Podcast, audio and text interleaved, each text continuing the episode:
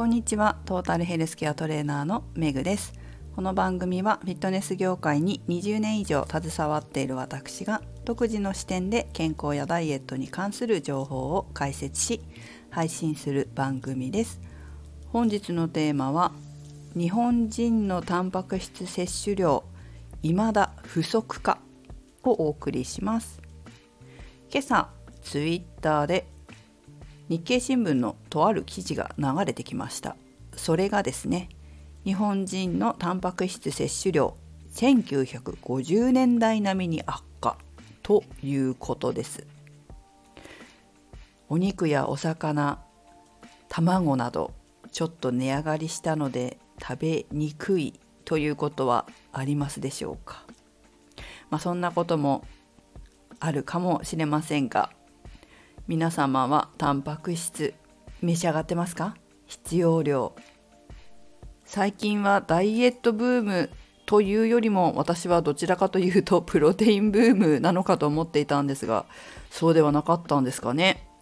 結構プロテインもブームじゃないですか。あらゆるものが高タンパクあらゆるものっていうわけでもないけどいろんなところに高タンパク質とかね高プロテインとか書いてあって選択しやすいようにはなってきてるんじゃないかなというふうには感じていましたがそうではないんですかね。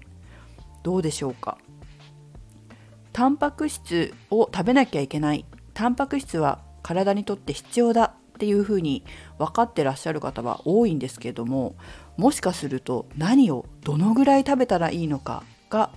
あまり理解できていないのかもしれませんね。私自身指導をしていて食事指導とかをしていてねタンパク質が大切だということは皆さんよくご存知でいらっしゃるんですけれどもじゃあ1日このぐらい食べる必要がありますよというふうに具体的にこれこれをこのぐらいこれこれをこのぐらい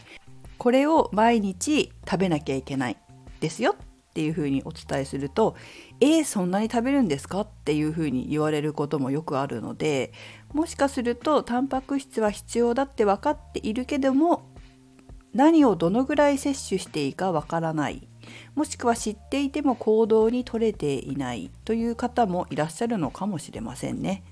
皆さんはいかがでしょうか？きちんと必要量摂取できていますか？必要量がわからないという方もいらっしゃるかもしれませんね。かくいう私も看護師でしたが、えーと、看護学校行ってすぐに看護師になった時とかね全然知りませんでした。タンパク質の摂取量なんて気にしたこともなかったですダイエットしてでもね。でも、えーとこのフィットネスの業界に入って食事の勉強をしてから初めて分かったんですよ。意外とこう医療の仕事してても看護師さん仲間食事指導はしますけどメインはやっぱり管理栄養士さんなので そこまでこう真剣に学ばないかもしれませんよね。学んでらっしゃる方もたくさんいらっしゃると思いますが優秀な方はね。私はそこまで気が回らなかったし、まあ、それは管理栄養士さんがやると思ってたかもしれません。だからですかね。フィットネスの業界に入ってタンパク質はこのぐらい食べなきゃいけないっていうことを習った時にそんなに食べなきゃいけないんだっていうことに初めて気がつくわけです。そしてタンパク質をちゃんと摂取するようになったら筋肉がちゃんとついて痩せやすくなったということがあります。だからこそタンパク質しっかり食べないとダメだよっていうふうに、ま、強く言えるというのもありますね。皆さんはきちんと摂取量召し上がってますか？ちょっとね新聞にねその日経新聞にダイエットのためにタンパク質の多い肉などの摂取を控えている人もいるかもしれませんがって書いてあったんですけどこれ本当なの？やっぱり肉は太るって思ってる方って今もいるんですか？昔は本当にいたんですよ。本当にいたの。肉は太るっていうよくわかんないけどテレビとかでやってたんですよね。でカロリー制限っていうふうに言われて、まあ、肉とかを食べないっていう方って本当にいたんですけど今は比較的タンパク質大事だよとか肉を食べてる方が長生きだよとかっていうこともやってるからタンパク質の重要性っていうのも伝わってんのかなって思ってたんですけどやっぱりあるんですかね。最近のこうインターネットの世代の方々、まあ、20代とか30代の方々は比較的タンパク質大事だっていうことは調べると出てくる出てくるしたくさん SNS とかでも載ってるので知ってる人多いんじゃないかって思うんですけどね。ただ私より上の世代はおそらく肉は太るって思ってる方もいらっしゃるとは思うんです。情報が更新されてない場合はね。でもこの日経新聞にはこんなことも書いてあったんですよ。まあ、筋肉が減ると代謝が落ちてブドウ糖を消費する量が減り血糖値が上がりやすくなる。わかりますよね？わかりますか？筋肉が減ると代謝が落ちるので、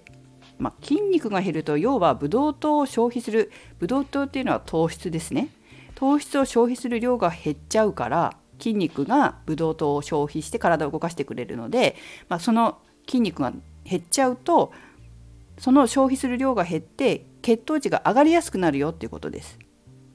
で18歳から29歳の痩せ型体格指数の BMI が16から18.5未満の女性は同年代の標準体重の女性と比べて、まあ、標準体重っていうのはおそらく BMI が18.5から